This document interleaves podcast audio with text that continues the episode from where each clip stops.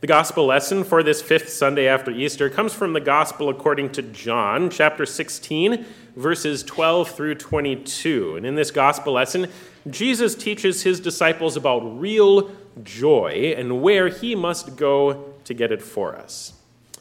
Please stand again as you are able for the gospel. You can find this reading, if you would like to, on page 765 of the Pew Bible. From John 16, beginning at verse 12 we read in Jesus' name. Jesus is speaking to his disciples, and he says, I still have many things to say to you, but you cannot bear them now. When the Spirit of truth comes, he will guide you into all the truth, for he will not speak on his own authority, but whatever he hears, he will speak, and he will declare to you the things that are to come.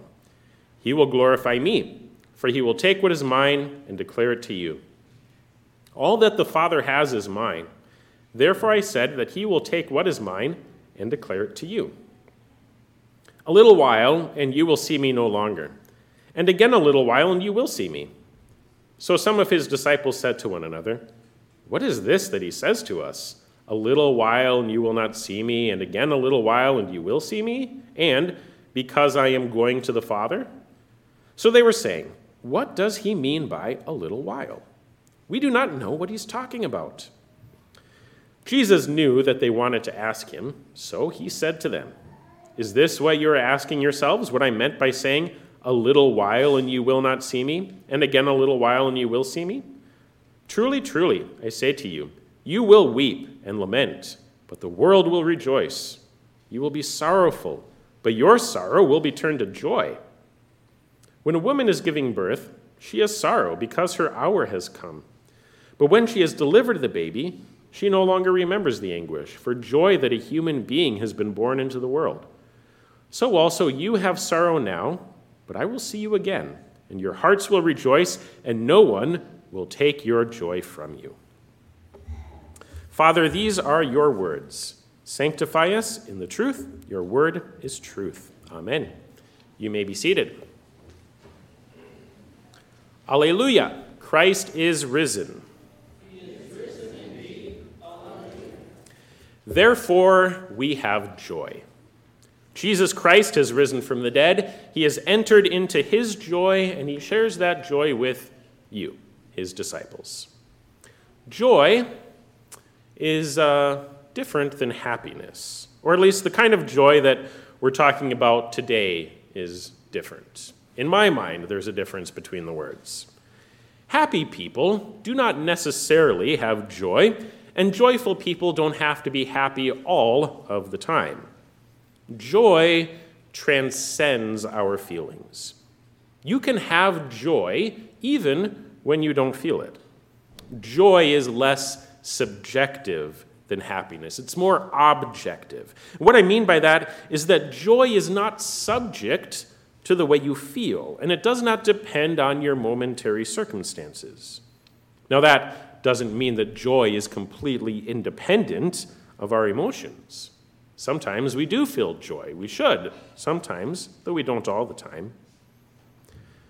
When we do experience joy, it's much deeper and stronger than happiness. Joy can remain even when we're not experiencing it. It does not come and go. Happiness comes and go. You can go from sad to happy when you hear a funny joke, but then that joke can also make you spill your coffee and you go right back to being sad again. Happiness is just a feeling. But joy, or at least the way I'm trying to think of it and describe it here this morning, joy is grounded in something. You don't just have joy for no reason. When you have joy, you have joy in something. And in this way, joy is kind of like, and it's connected to hope. You hope in something outside of yourself, and the success of that thing gives you joy. The Christian's joy is in Jesus Christ, particularly that he died and rose again. And this is why our joy does not come and go. It is grounded in something that does not change. Jesus died, Jesus is risen, and Jesus is alive forever. His resurrection cannot be undone or taken away. Therefore, our joy cannot be taken from us. Even when our hearts are distracted by the momentary circumstances of this world, our joy is in Jesus, and so it remains. And those momentary distractions, they might even deserve our attention. Many of them do. When someone that God has given us to love experiences illness, death, or some other kind of pain, we have sorrow. And this is right. We should grieve with them. We should share in the grief of those we love. But our joy in Jesus still remains. And that joy can carry us through the sorrow and even give meaning to that sorrow. The joy of Jesus never ends, even when we go through sorrow. In this gospel lesson, Jesus promises this kind of joy to his disciples. He tells them that no one will ever be able to take it away. He spoke these words to them on the evening before his crucifixion. One of his disciples had already left to betray him, and so Jesus' death was now imminent. It was coming quickly. And so Jesus said to the eleven who remained, A little while, and you will see me no longer. And again, a little while, and you will see me. Now, this is a critical statement in this text. Whenever something is repeated, that's a clue to us that it's important.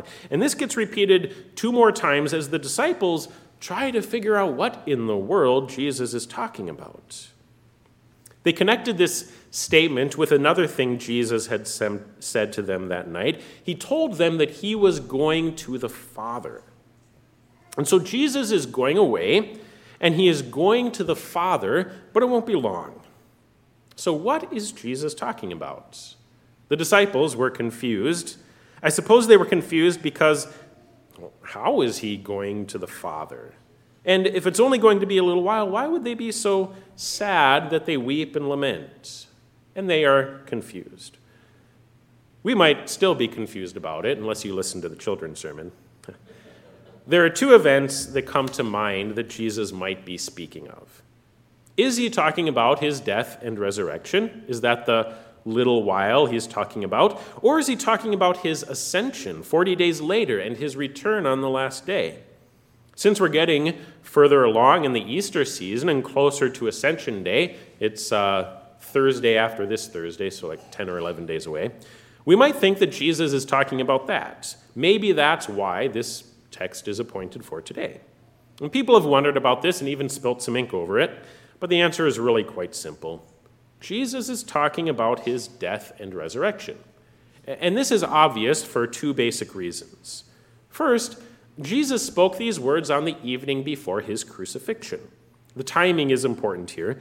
For a few days, the disciples would not see Jesus. They would weep and lament because he was dead. And they thought he was dead for good. But in just a few days, Jesus would rise from the dead and they would see him again.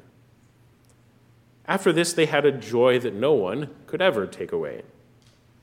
And second, this doesn't really fit with Jesus' ascension because even though they did not see Jesus any longer with their eyes when he ascended into heaven, they did not weep and lament at this event. In fact, they worshiped him and returned to Jerusalem with great joy. That's what we learned from Luke chapter 24.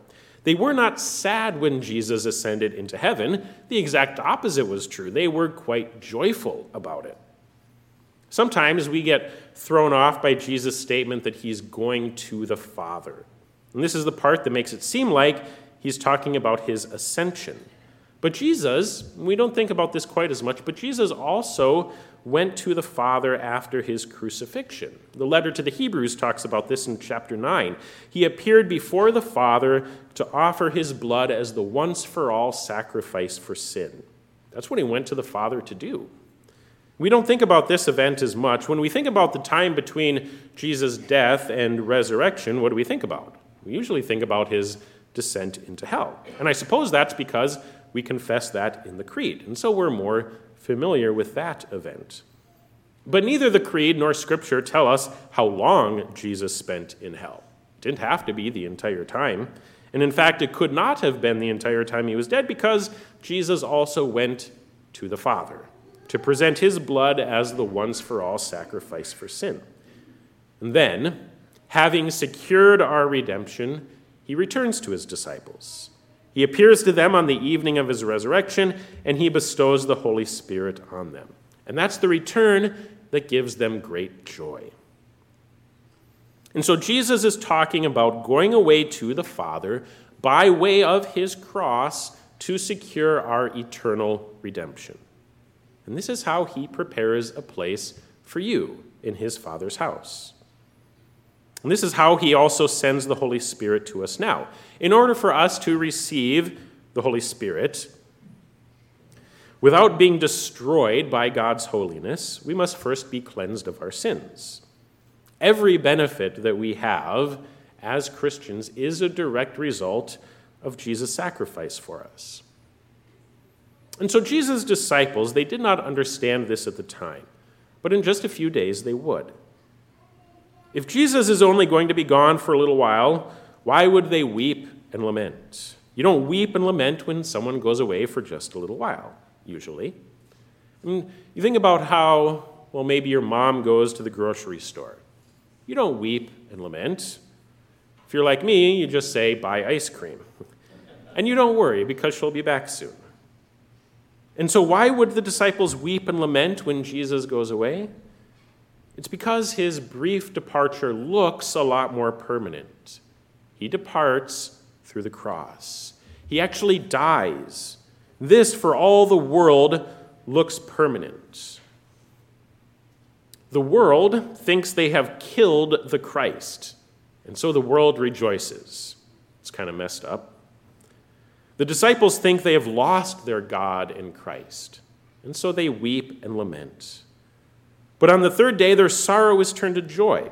Jesus rises from the dead with forgiveness and life for all who believe in him. Never will he die again. Jesus compares this to a mother giving birth. When a woman is giving birth, this is what Jesus says, she has sorrow because her hour has come. But when she has delivered the baby, she no longer remembers the anguish for joy that a human being has been born into the world. When the anguish is over and the child is born, there's incredible joy.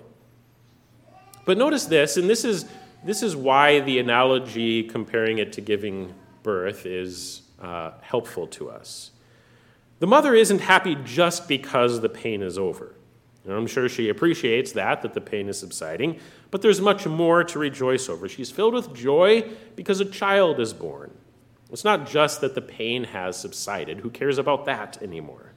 She rejoices because her pain has resulted in something marvelous. Her suffering gives way to life. It's not just life as usual anymore, it is much better. And Jesus compares this to what the disciples will go through with his death and resurrection. For a few days, their God and Christ is dead, and this is the worst. They have deep sorrow, and it seems that nothing can make it better. But then Jesus appears, and they are filled with joy. And their joy is about much more than the mere fact that he's not dead anymore. The greatest joy is what his death accomplished. They rejoice, and we rejoice, because the greatest pain has resulted in the greatest good. Just like that newborn baby, they rejoice because something new and something better is now here. It's not just about Jesus not being dead anymore, it's about what his death accomplished. It's not just life as usual anymore, it is much better. His death has made atonement for sins, it has granted new life, eternal life. And because Jesus' blood cleanses us from all sins, he now sends his Holy Spirit upon us. This Holy Spirit is our teacher. He takes what is Christ's and declares it to us. For the apostles, this meant that he would inspire them to write portions of Scripture. For us, it means that the Holy Spirit takes those very same words of Scripture and teaches them to us, not merely to our minds, but also to our hearts, so that we might, so that we might know and experience this joy that Jesus is talking about. And so that's the joy that we have through Jesus' resurrection. This is an immovable joy. It cannot be displaced by the momentary distractions of life. It cannot be overruled by our feelings. We may still go through times of deep sorrow. We do. We might just sometimes go through seasons of numbness, and yet this joy remains. And we look forward to the day when we will finally experience its fullness. For now, we experience it in part. We want to experience it more. We should want to experience it more. How do we do that? We experience it more when we meditate on the Word of God, especially concerning forgiveness and salvation in Jesus. And we experience this joy when we confess our sin and receive forgiveness. And this is why we have confession and absolution every Sunday. Now, you might think, we might think, if we want to have a joyful service, we should just leave out all that stuff about how miserable and rotten we are, right? That's not really true. Sometimes the greatest joy comes out of sorrow, and confession and absolution is one of those sometimes. When we confess our sin, we enter into sorrow on purpose, and that sorrow is turned to joy at the announcement of forgiveness. And this is part of why we take a moment of silence to reflect on our sin. When we confess our sins together, we should actually be thinking about specific sins, even if we don't name them out loud for everyone around us to hear. And when we hear God's word of forgiveness, we can also be thinking about those same specific sins, not with sorrow, but with joy, because those sins, along with many others, are truly forgiven. Now, we might be tempted to just ignore our sin we try to just forget about it and move on. We should not do this. For one thing, we would be despising repentance, and that would leave us in a precarious position with God. We would also be cutting ourselves off from the experience of real joy. Forgiveness doesn't mean much if you don't know what you're being forgiven of. The greatest joy comes out of sorrow. For Jesus, too, his joy comes out of the deepest sorrow. The joy of Jesus' resurrection is not simply that he's alive. If that's all we need, then he could have just not died. And if all Jesus wanted was to not be dead, he could have avoided the cross. But Jesus desired more than simply not being dead. He desired to bring you out of death with him. This is his greatest joy. It's not the fact that he's alive, although I'm sure he's happy about that. Jesus' greatest joy is that his resurrection gives life to you. And so the cause of his joy is not simply that he's alive, but that he's alive again. The only thing better than a living Jesus is a Jesus who once was dead and is alive again. Because having passed through the greatest possible sorrow, he earned forgiveness and life for you. And this is the greatest possible joy. And it is Jesus' great delight to give you this joy.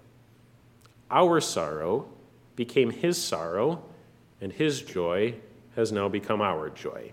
Amen. Now may the peace of God, which passes all understanding, guard your hearts and minds in Christ Jesus. Amen.